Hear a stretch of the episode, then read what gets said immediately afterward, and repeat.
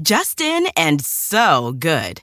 Thousands of summer deals at your Nordstrom Rack store. Save up to 60% on new arrivals from Vince, Rag & Bone, Adidas, Joe's, Marc Jacobs, and more. Great brands, great prices every day at Nordstrom Rack. But hurry for first dibs. Get your summer favorites up to 60% off at Nordstrom Rack today. Great brands, great prices. That's why you rack. Three great words free fries Friday, especially when they're used in that exact order. Get a free medium fries with $1 minimum purchase. Ba-da-ba-ba-ba. Valid one time on Fridays at participating McDonald's through 12 31 24. Excludes tax, must opt into rewards. Hello, and welcome to the I Weigh podcast with Jameela Jamil. I hope you're well. I'm fine. Still nothing going on. Still fuck all. Uh, just getting worse at everything. Getting worse at everything. Getting dirtier. Uh, just evolving. Will just be a puddle of a human being by the end of this. Just nothing but a big pile of goo. So hopefully you are doing better than I am at humaning and adulting, because this is not pretty. Anyway, I am excited to speak to actual adult Deborah Frances White today, who you may know as The Guilty Feminist. It's one of the most successful podcasts in the world. They've had way over 70 million downloads by now. And it is just a funny, irreverent, safe space for people who care about feminism and care about causes, in particular those that affect women and gender non-conforming people, but they themselves have some hypocrisies or they've made mistakes or they continue to be ignorant and have stuff to unlearn. It's a safe space for everyone to learn together and have those difficult conversations and own up to your flaws in a society that expects us all to be perfect and fully informed on everything. So I obviously, as someone who refers to herself as a feminist in progress, am someone who really, I really resonate with this idea. And I believe in not shaming people for wanting to learn. And I think it's really important to inject comedy wherever you can into these incredibly important discussions. So I was super lucky to get the busiest comedian around at the moment to come and talk to me about so many different issues. She's had such a fascinating life and she was so open with me and she's so informed on everything that she speaks about. It was just very very thoughtful and interesting. We we talked about what it was like for her being adopted as a baby and then tracking down her birth mother. We talked about her decision to not herself have children uh, and instead choose her career and make that decision. And we talked about trans rights because it's something that Deborah really cares about. Similarly to me, she's very vocal about the fact that trans women are women and feminism that doesn't include them is not feminism at all. And we talked about her sexuality. Uh, recently, in the last couple of years, Deborah has come out as bisexual and she talks me through that journey with her husband and how she is exploring her sexuality and what that means for their relationship. She was just so open and hilarious hilariously, he was in the room, he was producing her side of the podcast, and uh, he just kept his headphones on and listened to music throughout so that she could talk openly about her bisexuality and experiences with other people without him listening. So, thanks to him, he's a legend for sticking around for the podcast episode, and I really hope you enjoy this. This is the guilty feminist herself, Deborah Frances White.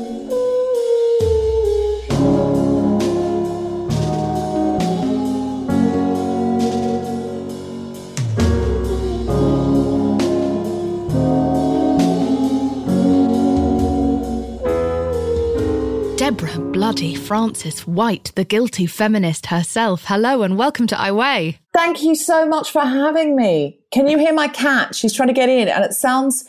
I feel like the patriarchy keeping her out. To be honest with you, because Yeah. she's sort of. She's protesting She's protesting. She's banging at the door and she's crying. I feel like I might just let her in because I think it's going. to She's going to be less loud if she comes in. Okay. Toasty. Oh, she doesn't want to come in now. This is this is the cat for you. This is the Classic- process the cat. classic women, Has not to knowing stand what there they for a want. while and go. I'm not sure. yes, I'm okay. I'm okay. I mean, the news is unbelievable uh, Yeah. and yeah, all the time horrendous. Um, but uh, I'm okay myself. Okay, good. I'm glad. Um, thank you so much for coming on this podcast. Uh, I had the great pleasure of going on yours recently uh, with my good friend Scarlett Curtis, who's also been on this podcast before, and I had a lovely time. And we talked many things that I'm very interested in, and I would love to get the chance to pick your brain further today about all things Can't wait. mental health and feminism and uh, shame. Really, my favorite topic, my absolute obsession. Um, before we get started, I wanted to ask you something because this is something that I'm receiving a lot of uh, recently. You know, I think when you step out into the world as a feminist, as you know, pro women's rights, etc., I think certain people develop a certain expectation of you to always align with all of their views. And lately, with the rampant wave of new, very public transphobia. Transphobia has always existed, but it's very public, and now we're having more and more powerful people uh, join in to perpetuate misinformation or fear mongering. Uh, you and I, and many other people, have started to step out in defense of trans women in particular, but trans, all trans people. Mm. But uh, the fear mongering tactics seem to all be mostly pointed in the direction currently of trans women, especially when it comes to sharing protected women's spaces. I get an unbelievable amount of pushback from other women for taking a stance of defending trans women. And I was wondering if you do too, because you're very vocal and you are very vocal about the fact that you feel safe in their company and you believe in their right to protection. Yeah, I mean, uh, uh, it, it uh, the thing that I feel is when you know any number of trans women, trans people in general tend to be quite vulnerable sometimes in their personality for really obvious reasons. Mm-hmm. Um, if you get on a bus, on a night bus, coming back in London, you know, after a party at 1 a.m., there might be a certain amount of jeering. If you're a woman at certain points, you might get on. And if you're in a party dress or something, you might get a bit of catcalling or a bit of oi oi. And, you know, we've all experienced that. Mm-hmm. But we all know anecdotally that if a trans woman gets on and she does not pass for a cis woman, there will be consistent giggling, elbowing, cheering, cheering. And you can see how that can turn into something violent really quickly. Mm-hmm. So and it most often does. Yeah, yeah, I think a lot of the time it does. Mm. And we all know that anecdotally because we have all double done a double take at a trans person because our world is very binary and we have been instructed what women are to look like and what men are to look like. We've been, everything's coded.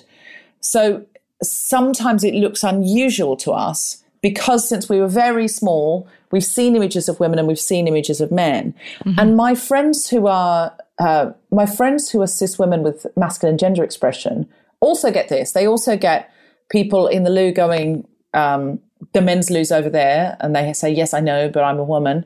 Um, we are so binary, and we've been raised for the binary. So we've we've all done double takes to go, oh, is that person trans? Mm-hmm. So can you imagine the amount of little micro signals coming at you if you're trans all the time? Yeah. Of people double taking people, um, you know, uh, people, liberal people trying to make a nice supportive nodding face at you to go, you know, oh, I approve. Uh, other people being aggressive. Someone was saying the other day, uh, a trans woman came in for a job interview and someone was telling me about it. And it was just, it was nobody I really knew, but someone was telling me about it and saying, oh, you know, we, and we didn't quite know what to do. And they weren't being, um, they weren't going, I would never hire a trans person. But their, their attitude was, I'd never met anyone trans before and I didn't quite know how to handle it. And that trans woman coming in for that job knows that she knows I might be the first trans person that this person has knowingly met. And I have to do all of the handling mm. to make this okay, to make this person comfortable before I even think about whether I'm going to get the job.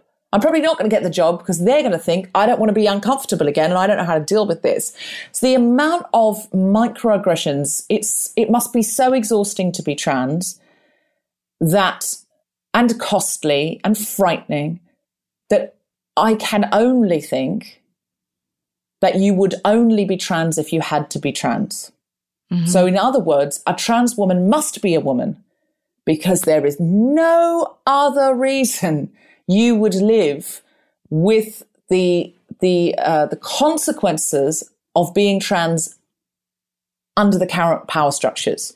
So, being trans, joyful, but being trans in this world, very fraught with fear, fraught with uh, exhausting interactions, fraught with with legal ramifications, uh, all sorts of things. If you want medical treatment, all sorts of every moment of every day must be an obstacle to be gotten over if unless you're in your house or with your safe people, whoever mm-hmm. they are. But even your own family may have disowned you, you know, or or certainly had a difficult time getting to know you on the outside as you feel on the inside. Yeah. And I, I cannot help but feel as a woman an enormous kinship with women who find it even harder than me to be a woman. Mm-hmm. you know, I find it hard to be a woman, but I'm in a body where everyone goes, Yeah, you're a woman. And now we're going to treat you like this. Now we're going to make it a little bit harder and go, oh, are women funny? Can women do comedy? All of those things I experience as a woman. Can you imagine that? Can't times by a thousand because they're they're actually questioning, are you even a woman before you've even begun? I can't even imagine what level of exhaustion that would be. And so I understand why the trans women in my life often are fragile, come across as fragile, or they tell me if I know them, you know, well, I'm feeling fragile at the moment, or I'm feeling exhausted, or I'm feeling scared. So for me, that woman in my pub, sharing a public loo with a woman who is more vulnerable, more fragile, and more scared than me, um, I feel like, yeah, come in, sister. I don't want you in the men's loo. No, I really, really don't. Statistically, Where you are likely. Yeah, exactly. Oh, oh, oh, couldn't, couldn't. So yeah, I did get pushback sometimes from women. But uh, my base point, maybe, I don't know, what do you think about this? But is that uh, hopefully a lot of the women that are pushing back at the moment haven't had many real life experiences with trans women.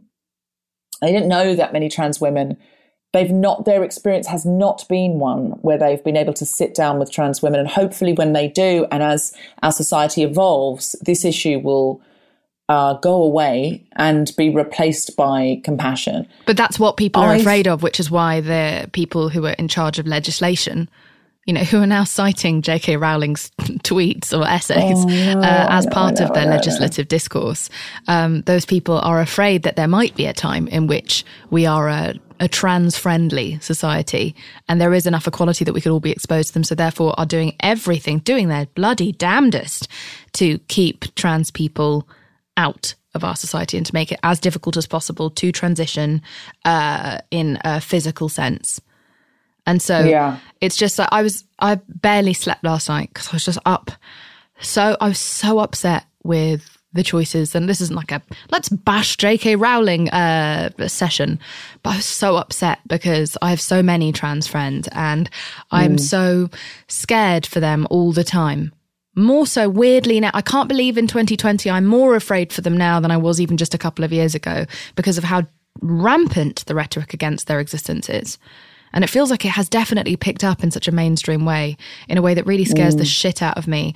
And so I appreciate you for standing up against that. And i want any woman Likewise. listening to this that you are not a you are not a bad feminist for standing up for trans women in your protected spaces or for their rights. And you are not a men's rights activist because trans women are women. These are some of the things that get thrown mm. at those of us who stand up for trans women.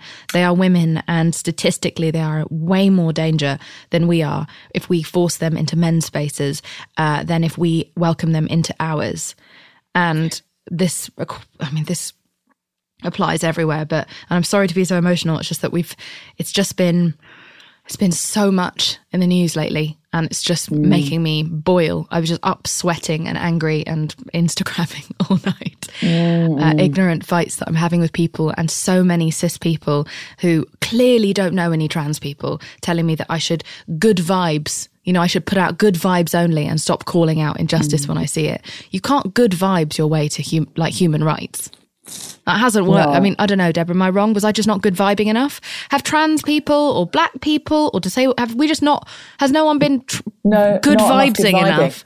Yeah. Fuck! I'm so should have thought of that. Yeah, we should have thought of that generations ago. More good vibes. That's what we good needed. Vibes. Didn't need Stonewall, just good vibes. didn't need didn't need the civil rights movement, just good vibes.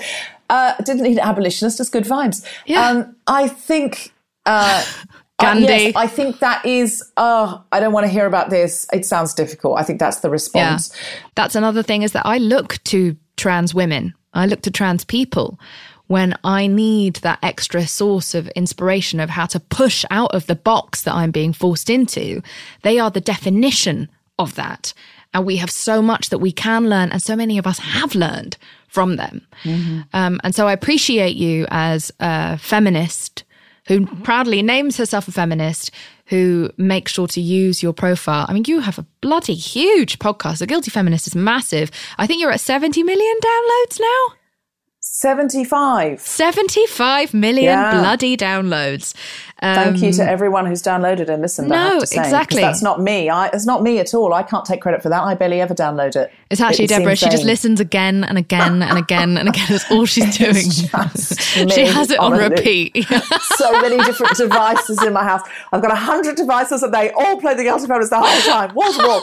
Um, no, I barely um, ever download it. It seems vain. It seems rude to download your own podcast. Seems rude and weird. Um, okay, so, uh, but you you have become this kind of beacon of hope for women out there and for people, men, I mean, non binary people, everyone out there who's thought that they didn't have a place in feminism because they weren't perfect, they didn't have all of the updated information, or they'd, you know, they, they felt like they'd made some mistakes or had some views that stood with the patriarchy. Uh, they felt like they could never enter into feminism. And you just sort of like kicked that door open. You were like, no, we can all learn on the job. We've all made mistakes. Mm-hmm. We've all been, you know, guilty of some hypocrisy, or we've all been, you know, the conditioning has seeped in somehow, and it's, you know, it's seeped back out into the world via us. Uh, that doesn't exclude you from feminism. You, there's always hope for you. And so, for anyone out there, I mean, one of the, I guess, the 70 million for anyone out there who hasn't yet heard uh, Deborah's podcast, I strongly suggest you do because it just makes you feel very welcome and very seen and way less alone in your plight of feminism.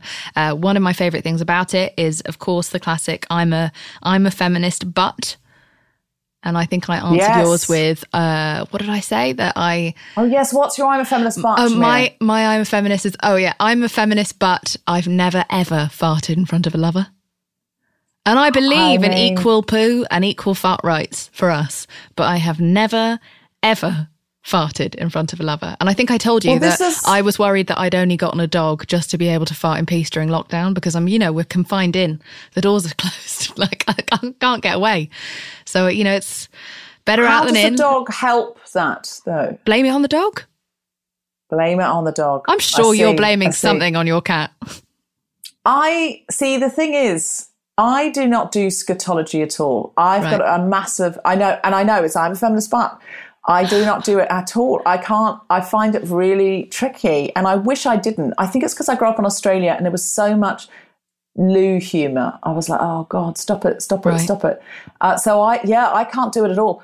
But, um, I do think it's a classic. I'm a feminist, but because it is is uh, Jameela. I think it's a good one. It's a classic one because it is, um, I'm a feminist, but is where your values and your actions do not meet. Yes. And uh, yeah, I was saying one today, I'm a feminist, but I sometimes have uh, sexual fantasies about being dominated sexually by uh, famous fictitious misogynist Don Draper from Mad Men. I mean, you also have a great I mean, one about a plane. Will you do your I'm a feminist but I will, I will. And I just want to say before anyone writes in, I know that there is absolutely nothing unfeminist about domination and uh, yes. uh, in BDSM, of course. Uh, but I do feel the addition of famous fictitious misogynist Don Draper may add a may, yeah. it, may, it adds a twist. Um, oh, uh, okay. So this is a true one. I'm a feminist, but one time I was getting on a plane from Cape Cod to Boston, and mm. the pilot asked me in front of everyone how much I weighed so he could determine how much fuel to put in the plane so he could safely fly it and land it. And I lied by 20 pounds, putting into danger my life, the life of the other passengers, the pilot, and a border collie who was along for the ride. but on the way over, halfway over, you know, there's little planes only taking mm-hmm. like six people. It got they get shaky in the in the breeze and it started shaking. And I said to David, who was my best gay friend, who I was sitting next to, I went, because we were coming from P Town, um, I went, David, David, I've lied. I've lied because we're sitting in this shaky plane. I, I, said I weighed less than I did. He said, Don't worry, darling. They always put on 10 pounds for women and gay men. and I. And I said, but I've lied by 20, so we really need to hope nobody else has lied. because he said, it's fine, it's fine, it's fine. They know. They're going from P Town to Boston. They know people are lying about their weight. It's fine. But I'm like, why are they asking then? Why can't they just do it by eye? It's upsetting. It's about a big weekend. It was just after Christmas. Um, but uh, but yeah, no, I do I do uh, I do look out for them now. I do look out for these encounters uh, all the time. I do if I think, oh, there's an I'm a feminist but. Yeah, I think um, it's such um, a fun game. I can't get out of my head now, and I, am consistently questioning some of my choices uh, all of the time, which I think is really funny and and just quite a fun and relatable way to be able to unpack the last uh, traces of misogyny that may be in us. This show is sponsored by BetterHelp. Now, listen, we all carry around different stressors big, small, medium size, and a lot of us keep them bottled up because sometimes we just have to. But doing that all of the time can really, really start to negatively impact your life. And I say that from experience. I'm British. We are told to never say how we're feeling about anything ever. And uh, that's why so many of us are so sad. Now, a way that I was able to remedy that was by having therapy, which was super helpful for me, not only because it's amazing to get things off your chest but also all week. You know, as you're bottling things up, because it's not always the time or place to say exactly how you feel, you know you're going to get that hour where you're able to get everything off your chest and say it exactly as you want to. And this therapist isn't going to take it personally and they're not going to hold it against you or throw it back in your face during an argument over dinner next week. You just have this complete freedom. Honestly, I think everyone should have therapy, regardless of whether they think they need it, because it's so amazing to have a confidant. It's a journal that talks back to you and helps you with all of your problems. I think therapy is just a safe space to get everything off your chest to figure out how to work through whatever's weighing you down. And if you're thinking of starting therapy, then maybe you should give BetterHelp a try. It's entirely online, it's designed to be super convenient, flexible, and suited to your schedule. All you have to do is fill out a brief questionnaire to get matched with a licensed therapist, and then you can switch therapists if you don't like them anytime for no additional charge. Get it off your chest with BetterHelp. Visit betterhelp.com forward slash iWeigh today to get 10% off your first month. That's betterhelp, H-E-L-P dot com slash iWeigh. Just in and so good. Thousands of summer deals at your Nordstrom Rack store. Save up to 60% on new arrivals from Vince, Rag & Bone, Adidas, Joe's, Marc Jacobs, and more. Great brands, great prices every day at Nordstrom Rack. But hurry for first dibs. Get your summer favorites up to 60% off at Nordstrom Rack today. Great brands, great prices. That's why you rack.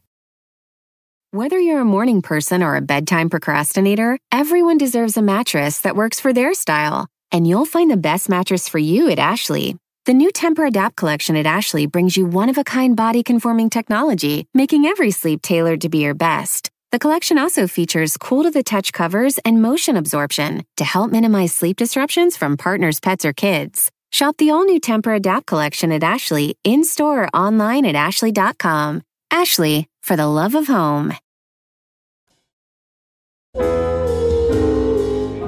And we're back. So I I'm so fascinated by your life story and by your journey towards feminism. I think it is it's such an extraordinary tale and it's so unusual with so many twists and turns and you have lived such a life that's brought you to where you are and i love the fact that you have utilized all of those twists and turns and all of those stories and able to kind of help take your lessons and uh, almost recycle them out so other people can use them. And uh, and i appreciate that very much so. I mean if i can i rattle through your life briefly would you oh, mind sure. if I just quickly yeah, rattle it? Right. Yeah. So I'll just imagine I'm dead and that this is the news. Absolutely.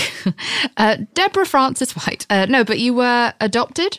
You then had a fairly what you describe as a sort of normal upbringing, and then you became a Jehovah's Witness as a teen. You then escaped during that time uh, while staying with a family in America. Is that correct? Kind you escaped of, yeah. Jehovah's Witness. Yeah. You, you, escaped uh, the religion, I guess. Up. Yeah. Yeah, I kind of woke up. Like they're not a cult that's going to lock you in a basement. No, for sure. Uh, but that's but when you started to. You, you decided to leave. You have to liberate your own brain. Yeah, you have to liberate your own brain, and it is difficult to get out of it because the elders will come around and say, hey, and um, the punishment for leaving is shunning, and you're not allowed any friends outside, so it's very difficult to get out. Um, but yeah, I woke up, continue.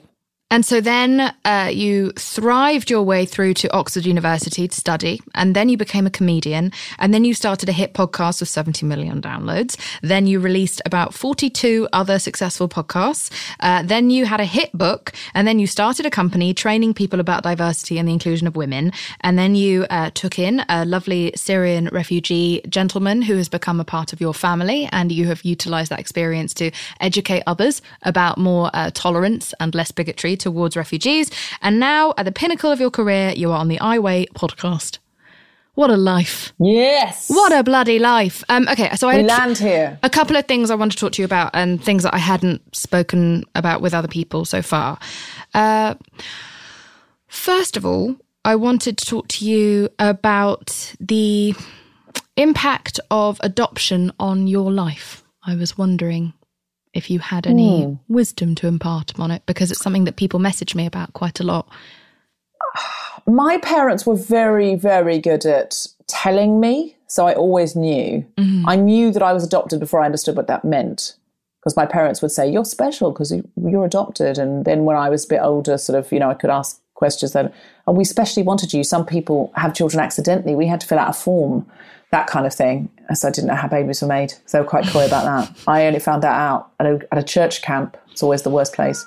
Wow. Um, when I was like 12 or 13, I, I was so I was so old when I found out about sex, and I did not believe it.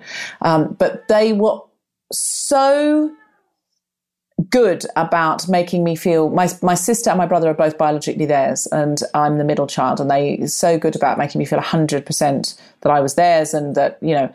I didn't question at all. And when I was old enough to ask about my birth mother, my mother said, Well, she must have loved you so much to give you away because she was so beautiful. So she definitely wouldn't have wanted to, wanted to. And so I wasn't, I, I don't, I think it's handled as well as it possibly could have been. And I don't think I was walking around with a lot of hang ups from it. A lot of people are. A lot of people were not told or it came out in a bad way or they were made to feel like grateful in some way. And, you know, my parents were great about that. Um, and when I was not, this is not long ago, I just thought I should know my birth mother's name. And I, I, um, I phoned up years ago and said, "Can I have her name?" Because if you're you you and and they said you can have her name, but it's reciprocal. So then she can have your name. And I was like, "Oh no, I don't want that. I'm not ready for that." Um, when I was about 21, I did that, and um, so I said no. They said, "Well, I can tell you her first name." The lady said, and I said, "Oh, great. Well, I'd like to know that, just so I know. You know, it's just nice to know." Yeah. And uh, she said, well, I'll have to put you on hold because that information is in a more secret file. And off she went. And she came back and said, Oh, I'm so sorry. I can't tell you. I can tell most people, but not you. Your birth mother's first name is so unusual. Is it as to be Madonna? identifying. Yes, well, that's what I thought it was Germaine Greer. This is before Germaine Greer really missed the turn off. Yeah. But uh, so I said, so they said we can't tell you. So years later, she'd never asked about me. So I thought, I don't think she's going to now. I, I think if she's not asked by now, she's not going to. It's safe. So I said, tell me her name. Um, and they said they told me her name. Her first name is Devon, and her second name is Eulalia. Um, and I was like, oh my god, no wonder they couldn't tell me those names. Um, so I thought there's definitely going to be something there. So I Googled, but there wasn't anything there. And I would Google sort of once a year, it would occur to me if something would come up, and there was never anything there. And then end of 2012, um, I was having a chat with a friend and we started talking about it. And I thought, oh, I'll just Google, you know, just my head was hitting the pillow and we'd had a few drinks. So I was sort of like, oh, I'm just pass out, but I'll just, I'll just have a quick Google. There's never anything there, so it'll just take a minute. And someone had identified the electoral records from the time of my birth and uh, put them online. So suddenly I could see in the electoral records of the census the name of my birth mother, where she was living, her address, her brothers and sisters' uh, uh, names. And weirdly, all of their names start with D, and one of her sisters was called Deborah. And my mother, who raised me, she dreamt my name. She had a dream the night they brought me home from the hospital. I was to be called Deborah, and everyone in their family is his name starts with D. All the kids. There's five kids, my birth mother and her siblings. Um, and so I, so suddenly you've got more information. I could see her parents' names and things. So then I went on this treasure hunt where I, of course, now you've got more information. I knew where she was raised. I, I knew where she was living. She was living 10 minutes from our house where I was raised for the first four years of my life. No way. And this was, this is outrageous because the government told us that she'd come into state to have the baby, as was common because, you know, you would go away to see your aunt for nine months and come back. Right. So no one knew you'd been pregnant. And they just told them that as a reassuring line, like, oh, don't worry, you won't bump into her. She's not from round here. She was from round here. Um, and uh, so I, you know, I found out all of this information. And uh, one of and one of the things I found out was that she had gone to an unmarried mother's home, which is where, and there was a right next to a hospital, so that the neighbours wouldn't see she was showing. And uh, that's why I was born in Redcliffe, and in Brisbane. And so uh, I did all of this searching and just absolutely, it was the most intense time of my life, Jameela. I've mm. never, I couldn't sleep. It was like a day and night treasure hunt. I'd hired a private investigator because there were some things I couldn't find out, uh, who turned out to be absolutely rubbish. He was only $150, and you really do get what you pay for. Do not hire a cheap private investigator. He rang my grandfather. I said, Don't ring anyone, don't contact anyone. I'm not sure I want to contact anyone. He rang my grandfather and I said, and he told me, he rang me, said, Oh, yeah, I rang your grandfather. I was like, What? I said, No, calling people. He said, Don't worry, don't worry. I used a cover story. I was like, What? I was like, That's weird. You don't go ringing people and using cover stories. He was like, Yeah, don't worry, don't worry. Calm down. I recorded the whole thing. I was like, What? Do not go calling my relatives. Did you hire my dad? This is the sort of thing oh, my dad would do. I was just like apoplectic. I was like, oh my God, you've recorded. And then he went, Hey, do you want, do you want to hear the tape? I said, Yes, yes, I do. Yes, I do. So yeah. the first voice voice that I've heard was my grandfather's voice, and wow. um, he was sort of saying my the private investigator was saying he was from a bank or something like that. Anyway, I found out all of this information, and the thing that I could find is that my aunt, who was called Deborah as well. Um, I could find her business address. I couldn't find hardly anything about my birth mother. I just knew that she'd gone to New Zealand.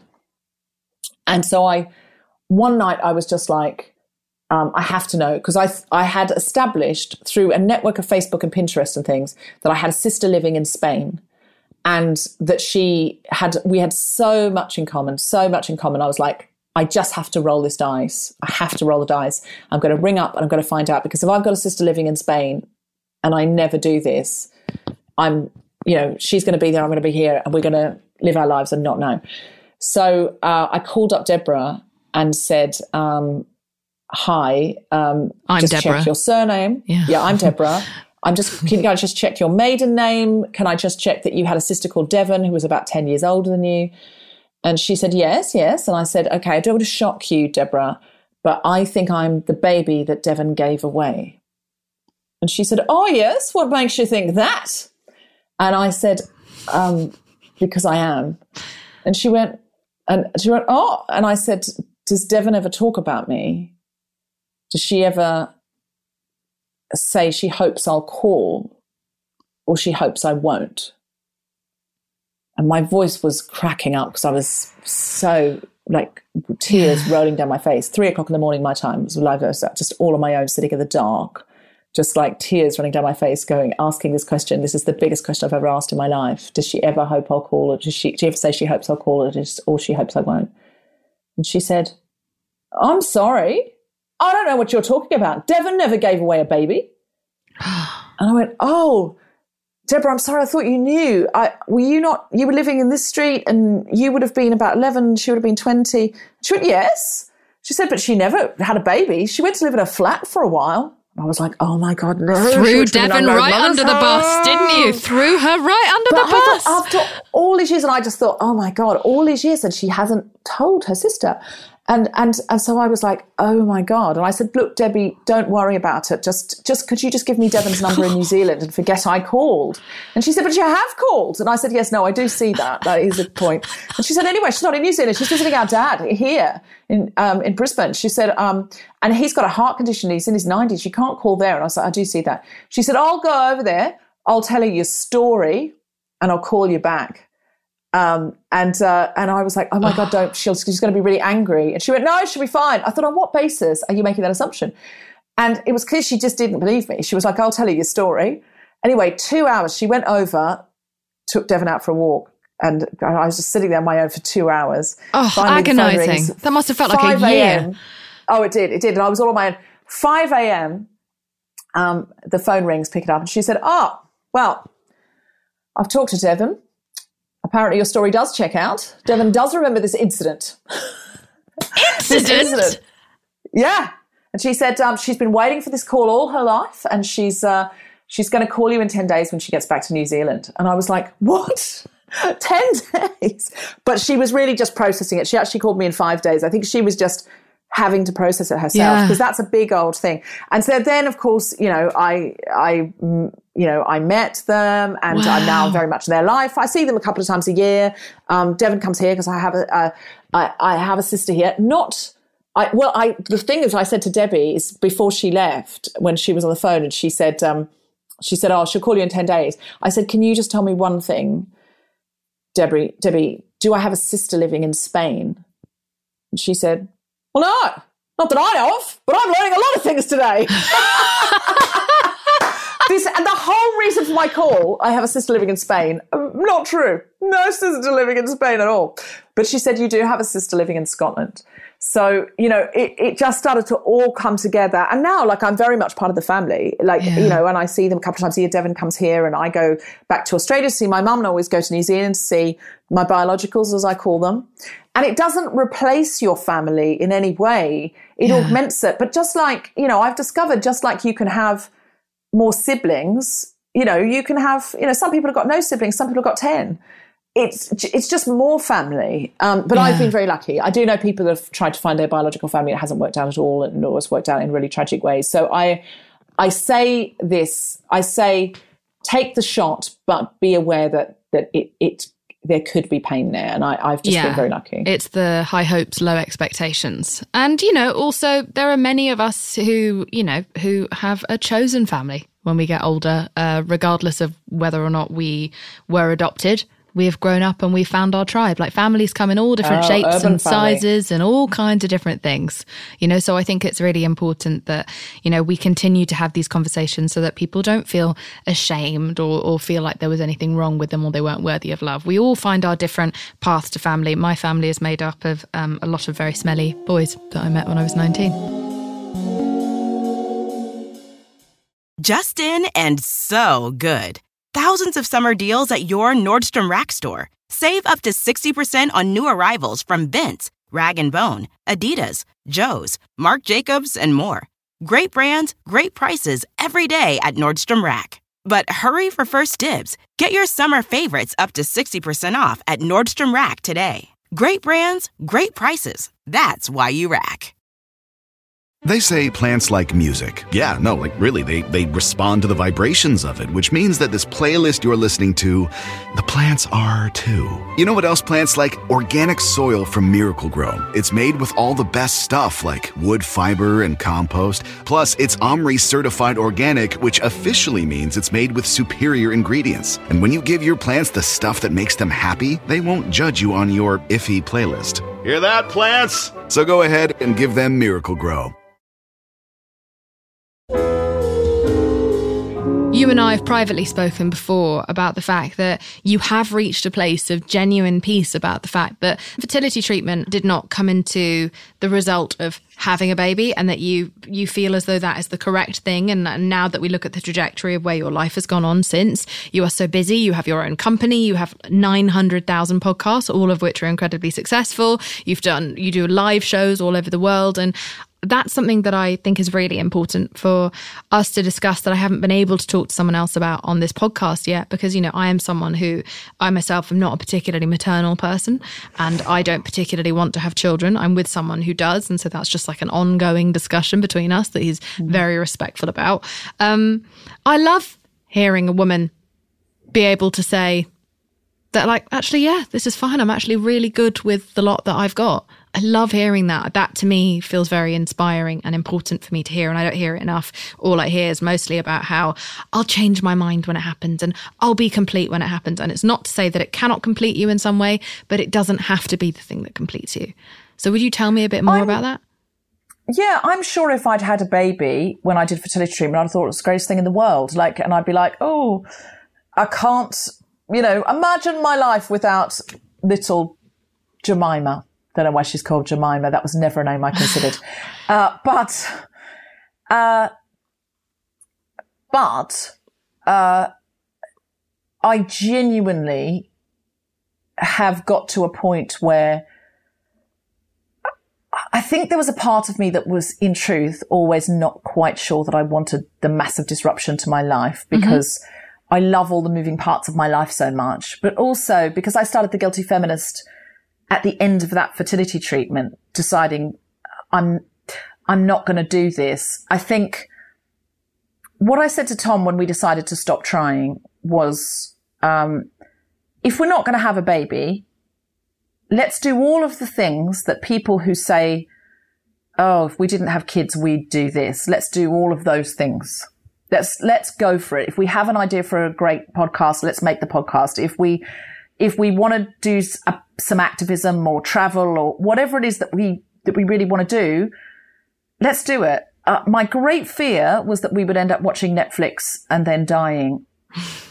you know, like, oh, I've completed Netflix and now I'm ready to die. You see, that for I, me is heaven, but so, yeah, fair enough.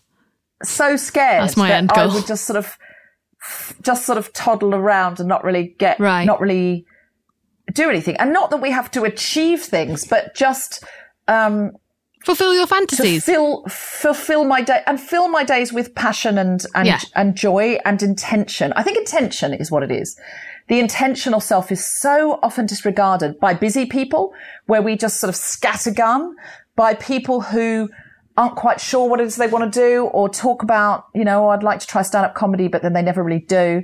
Um, oh, I'd love to learn to sing, but they never really do. Um, to find your intention. So I think what I said to Tom is, if we're not going to have kids, let's let's be intentional about what we fill that space with. Yeah. And once I started living controlling the things I could control with intention and building and creating the things and making the connections that I wanted to make with intention, I became so fulfilled and happy. And some of my friends, by no means all of them, but some of my friends with children expressed to me that there is a, there's a great deal of their life that is understandably handed over to raising the next generation. And that's wonderful and fulfilling in many ways, mm-hmm. but it does eat into the time where they would perhaps, you know, fill out their, their world with other things that they would love to do. Yeah. Of course it does. And so, and that's, that's right and proper. You know, if you've got kids, you need to focus on them and, and do the intentional things you can do in the time available.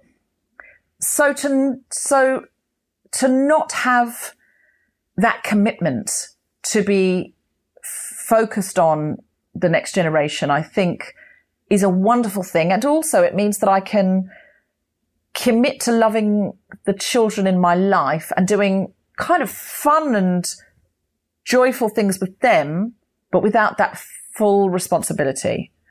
Um, so what I would say is if somebody is thinking, if they're having fertility problems and thinking, I'm never going to be happy without this missing piece, I would check in with that. I would say, what if we decide for six months we're definitely not going to have babies? And what are we going to do with that time? And pick a couple of things, a creative thing, a, uh, an activist thing, and do those for six months and discover are we really happy and fulfilled and excited? And now actually, do we not really want to have children anymore? Or is that piece still missing? In which case you need to find a way to do this. And there are so many children that don't have homes that need to be fostered or adopted. Mm-hmm. Maybe you do that. Um, because, you know, we do need to be worried about the environment and the future and bringing more, you know, more carbon footprints into the world. Um, but I would check first that it's definitely something you want because I think sometimes it's not intentional. It's the cookie cutter sort of you've been told you grow up, you find a partner, you have children, the, you get a career. These are the things that will make you happy. Mm-hmm. And it's mm-hmm. not always true for everybody. No. Um, I'm not saying it's not true for you. I'm saying it's not true for everybody. Um, and I think unless you're really sure you want them right now. Yeah. I would question it. Well, you're also someone who's hardly shy from the idea of adoption, seeing as you yourself were an adopted child. So I think that it's it's truly a sign of like your intentionality that you have just you are just loving the life that you are living right now and i feel uh I, I feel very, very hopeful towards my own future with that because I still don't feel like that is an acceptable place within our society. We sort of intellectually discuss it, but still there is consistent like just sort of i think well intentioned just nudging in the direction of children for me and i think that it's something that i really struggle with something that i'm doing personally mm. is i'm putting all all my bits on ice they're popping in the freezer and I have oh, made it. Good. I'm, I'm going to do that because I'm 34 years old and I'm going to, I said, I'm going to spend the next six years having as much fucking fun and doing as much or as little as I please.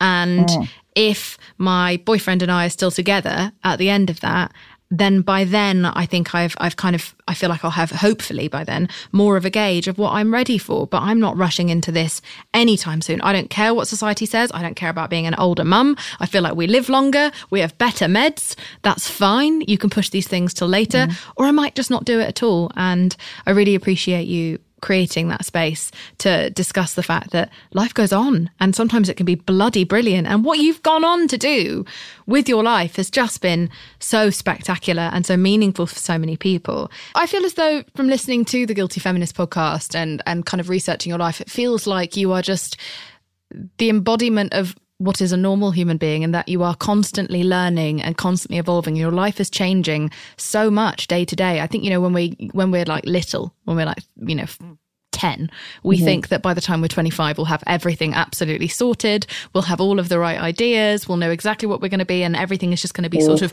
monotonous from there on out. And yet here we are later in life, both learning so much. I feel like I've never learned more than I have in the last couple of years. You recently have even had a new awakening around your own sexuality, which I wonder if you oh, would yes. talk to me about. Well, I've long suspected that I was bisexual, um, but I didn't really want to say that in case it felt like I was bandwagoning or something like that. Or okay, like the I kissed going, a girl and I liked it. Yeah, or yeah. like I'm queer, I'm here, get used to it. It's like, it, but it fundamentally doesn't change how the world sees me or any impact any part exactly. of my life. It's sort yeah. of like so, so it doesn't feel queer, if you see what I mean, because I'm in an opposite sex relationship. Um, but uh, last year, I was writing a script, a period script, not a script about periods, not a script about menstruating, just to be clear, a, a, a script set in the past, some decades ago, um, about a time when it felt like, in my research, that everyone was bisexual. And it, that, well, certainly that bisexuality was a much more standard condition, part of the human condition and it was all it's also a very kinky world i'm writing about. It's just a world of sexual positivity. And of course because it was some decades ago there was the closeted underworld of this. But within that it was extremely liberated and seemed very very shame free and then you put on your your shame coat and you go out into the street. Yeah. Um, and I became very interested in this because I was writing about it, and I felt like there was more to me that I had not lived, and yet I was trying to write. And I've been with my husband a very long time. Um, and I just, I met, uh, so quite a few of people I knew had opened their relationships up and decided to have an open relationship. And then I met uh, a gay man who was in an open relationship. And he and his fiance seemed so loved up and so romantic and so into each other, and yet they had an open relationship it didn't seem like they'd gone, oh, we've given up on this, but we share real estate. So, you know, it, they seemed so into each other.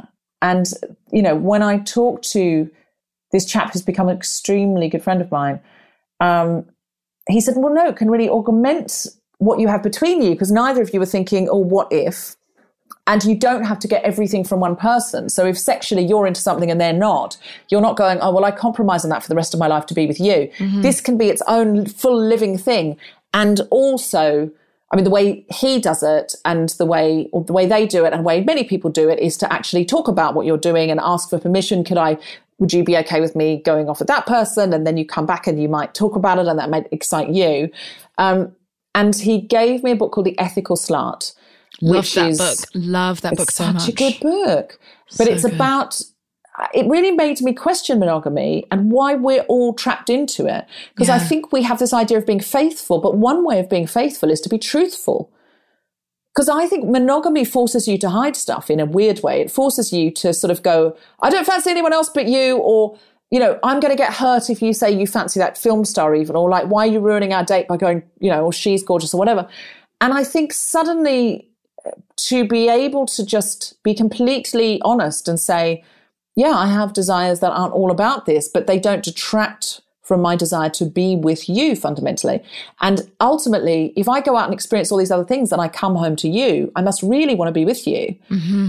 And of course, you need to have trust. And of course, there's a danger you might fall in love with someone else. And of course, of course, of course. But there's those dangers anyway. There's more danger, I think, from from blocking it and going, no, no, no, I must not even look. We all know the sexy priest in Fleabag. When something is forbidden, it mm-hmm. becomes much hotter.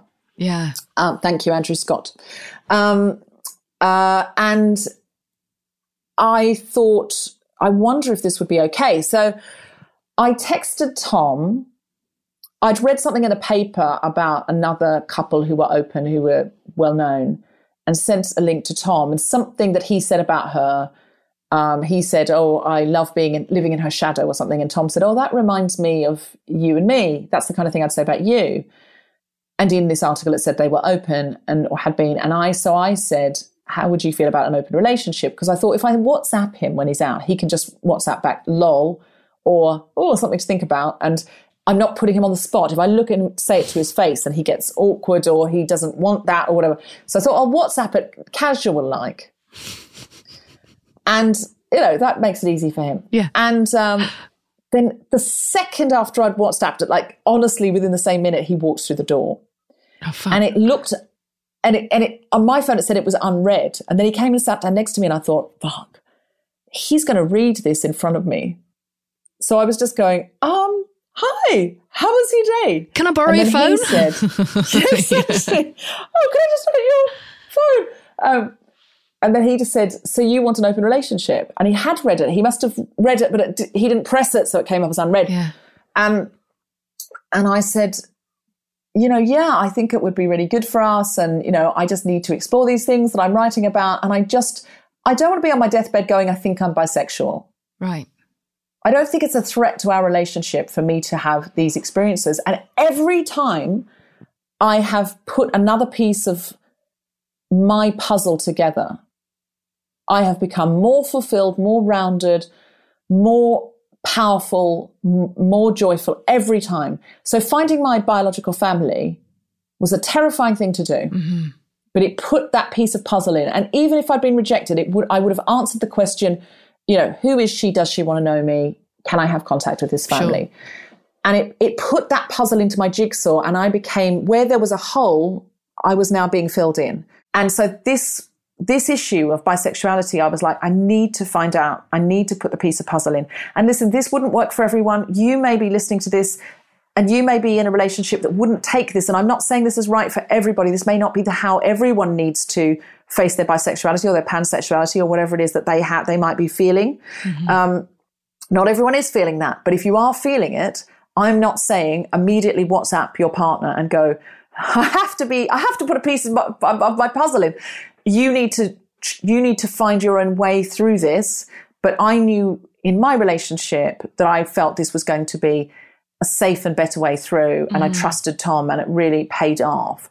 And I, I feel like knowing for sure that I'm bisexual, as I do now, having the experience and understanding, no, this is really exciting, and being able to explore some of the kink that I have inside of me that Tom is is, is just, you know, you speak a different language sometimes. I mean, it, it's it's you cannot expect to get everything from one person. So if you only want to experience things with one person, Yeah. you need to then say, my compromise is I miss out on some things. And if you don't feel you need to make that compromise because you're open to getting some things from other people, that's great. And you already do get some things from other people. That's what I think. I mean, if your mm-hmm. partner doesn't like tennis, you don't go, oh, well, that's me done for tennis then, even if tennis is your favorite thing. You just go, I'll find another tennis partner. Mm-hmm. if I want to do salsa, Tom does not want to do salsa, but I could go salsa with someone else. I go clubbing with someone else. I go to parties on my own because Tom's not much of a party person. Yeah, you know, yeah, like yeah. I do all sorts of things. He's, you know, and then, but then Tom loves poker and I learnt to play poker and I love playing poker with Tom. Mm-hmm. And all these things are metaphors for sex. Yes. So Isn't everything? draw your own conclusions. Yeah. Sometimes you learn to play poker. Sometimes you think, all right, I will play tennis then for you. Yeah. And then you think, oh, I like anal. Great. Speaking of anal, I um in my own relationship. That's another t-shirt. Yeah. um, speaking of anal, uh, I personally am someone who, until this point in my life, has always just kind of just picked one lane of a human being where I'm just like, right now, I'm just with you and I'm not going to go out with anyone else because I, A, I think that I would be worried of my own hypocrisy that I would get incredibly jealous and possessive. So therefore, I wouldn't feel like I would have the right to do that both ways. And yet, now I've kind of come to a place where I'm just very, very protective over my asshole. Deborah. I'm just like, I don't. It's an exit only, and we're not going to go into that because I know you don't do scatology. No, but the point is, the point is, is that I don't. I don't want anything anywhere near my asshole.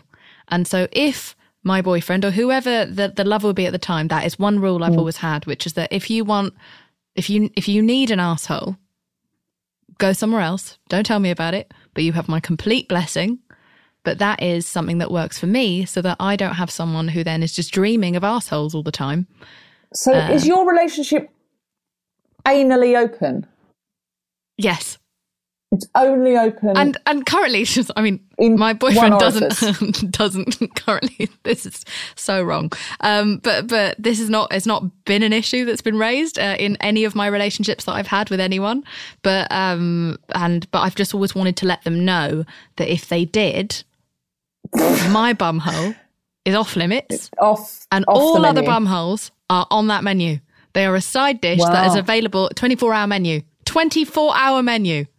God, now all I'm seeing now is like you know when you go to one of those sushi restaurants where there's a sort of conveyor belt. Yeah, yeah, yeah, And yeah. you could just grab anything off. I'm just seeing that, Just but bum holes. Yeah. Yeah, cool. Yeah. Um, Good to know. Good, Good chat about stuff. Uh, and I and also like I I love the fact that you have chosen to talk about this publicly, which is getting away from my asshole now. Um because you know I had an experience with telling people that I was queer earlier this year, and because I'm in a heteronormative relationship currently, people were just like, "Then you can't be bisexual," as if you have to at all times be shagging everyone. Yeah. And also- multiple partners to prove it. Yeah, and I have fancied and fallen in love with non binary people as well. So I don't know exactly even where I define my sexuality. Does that mean I'm pan? I just call myself queer as just my way of explaining non non straight, right? But it was I think so queer is a phenomenal reclamation of a word because it means that you don't have to s- express yes. how you're queer. yes. You you can identify as queer, and then it's none of anyone's business how you're queer. I think it's perfect. I It's think so it's interesting Great. how much people try and press me for exactly what I like, what I don't like, exactly how Mm. What I would define my what queerness. haven't experienced. But it's also so interesting to see the pushback against it when you are in currently in a heteronormative relationship. And it's as if people just want a kind of like backlog of all your relationships and sort of like a sex tape proving your own queerness. And so, Mm. But if you're uh, a lesbian, if you're a, a, a butch lesbian Yes. who's been single for 10 years and hasn't hooked up with anyone, you're still a lesbian, even though Yeah. you haven't been interacting with other women's bodies. yeah, It's and, I, it's the same if you're a bisexual woman in an opposite sex relationship. You may not have recently ignited that part of your sexuality, but it doesn't go mm-hmm. away. It doesn't go anywhere. Mm-hmm. You're a single straight woman. You don't go. "Oh, I'm not straight anymore because I've been out of a relationship for five years and I've decided I'm, I'm not kind of having casual sex. You're not not straight. You're not mm-hmm. suddenly asexual. Um, it, it's it's it's not about the, the the the number of encounters or the consistency, but I did feel. I mean, it's it's funny. I don't know why I sort of needed to go there, but I think I never questioned when I was younger that I was straight. I never thought, well, I haven't kissed a boy yet, so therefore I don't know. But I did feel that with women, and I think that's something to do with power structures. That's to do with it being the other. And I think when I was a teenager, had bisexuality or pansexuality been an option, and lots of other people were, and I could see that representation, I probably would have assumed that's what I was then. But that that was limited. You know, I grew up in Queensland. Homosexuality was illegal. Mm. So I didn't see that modeled. I didn't know any gay out gay teachers. I didn't know any out gay students. It was it was a sort of punchline of a joke being gay. Um, uh, it was actually illegal. Uh, so I I I didn't get a chance to explore that when I was a teenager. And I think you know when some people say, "Oh, well, you know." Tran- teenage, transitioning when you're a teenager is very dangerous because when I were young, I might have transitioned to be non-binary if that had been an option. Yeah, you might have been. You might have. Mm. And then as, as, your life went on, you might have transitioned further or back. And but fluidity and transitioning in life, I think, is a. a I mean, I'm glad I'm not stuck with what I was at 16 because I was a I was a virginal Jehovah's Witness. Thank God I'm still not a virginal Jehovah's Witness. Some of my Thank friends are. God Some you're not still. From, Uh, before I lose you, because you are busy and you probably have another really exciting, adventurous thing that you're about to do that's going to expand your horizons, uh, would you tell me, Deborah Frances-White, what do you weigh? Oh, I weigh my ability to change the energy of a room. I weigh my power to bring people towards rather than send them away. I weigh my fearlessness in the face of a world that was not entirely designed for me. Uh, also, wasn't entirely designed not for me, just to be very clear. Um, Good privilege check. I, yeah, I weigh the love of those who are in my inner sanctum and the value of their trust. And I weigh my nest here in Camden Town with my husband Tom and Steve, Ali, who is as much family to me as anybody else in the world. And proof again that biology ain't shit. I weigh I weigh my cats who want to come and knead on me at night, and I weigh the little terrace out the side of back of my flat that I've managed to buy myself when I had, you know, years in the wilderness as a Jehovah's Witness, not being able to earn anything or or do anything or be in an organization that was entirely run by men. Every single decision in the history of the Jehovah's Witnesses has been made by men. And I weigh the fact now that I've been able to buy a little flat in London, which is a remarkable thing. And this is home and this is the nest. And, uh, and those who I love and those who they love are welcome in it. Oh, I love that. Well, thank you very much for coming onto this podcast and imparting your wisdom and and loads of love and keep on fighting the good fight of being a true feminist, someone who fights for all women. Thank you so much, Jameela Jamil. It's such a pleasure to get to know you. Likewise. Thanks for being so honest and open. Loads of love. Bye to you. Thank you so much for listening to this week's I Weigh. I would also like to thank the team which helps me make this podcast my producers, Sophia Jennings and Kimmy Lucas, my editor, Andrew Carson, my boyfriend, James Blake, who made the beautiful music you are hearing now, and me for my work. At I Weigh, we would love to hear from you and share what you weigh at the end of this podcast. You can leave us a voicemail at 1 818 660 5543 or email us what you weigh at iweighpodcast at gmail.com. And remember, it's not in pounds and kilos, it's your social contributions to society or just how you define yourself in life. And now, we would love to pass the mic to one of our listeners. I weigh that I am a present and loving sibling, that I try to be a good girlfriend, that I bring others up and never down, all the good and bad inside me, I weigh that I haven't weighed myself in almost five months as a pretty direct result of being a part of the I Weigh community. I weigh that I'm a hard worker, a dedicated student, and a fantastic listener. I weigh my love for dogs and the love I have for the limited number of people I allow close to me. I weigh my love for puzzles and movies, my chronic illness and the constant battle to not let it be my defining feature. And I weigh my dedicatedness in not perpetuating the toxic cycles I grew up with myself.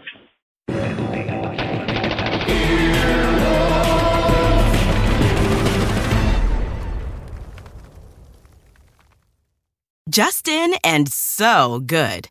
Thousands of summer deals at your Nordstrom Rack store. Save up to 60% on new arrivals from Vince, Rag & Bone, Adidas, Joe's, Marc Jacobs, and more.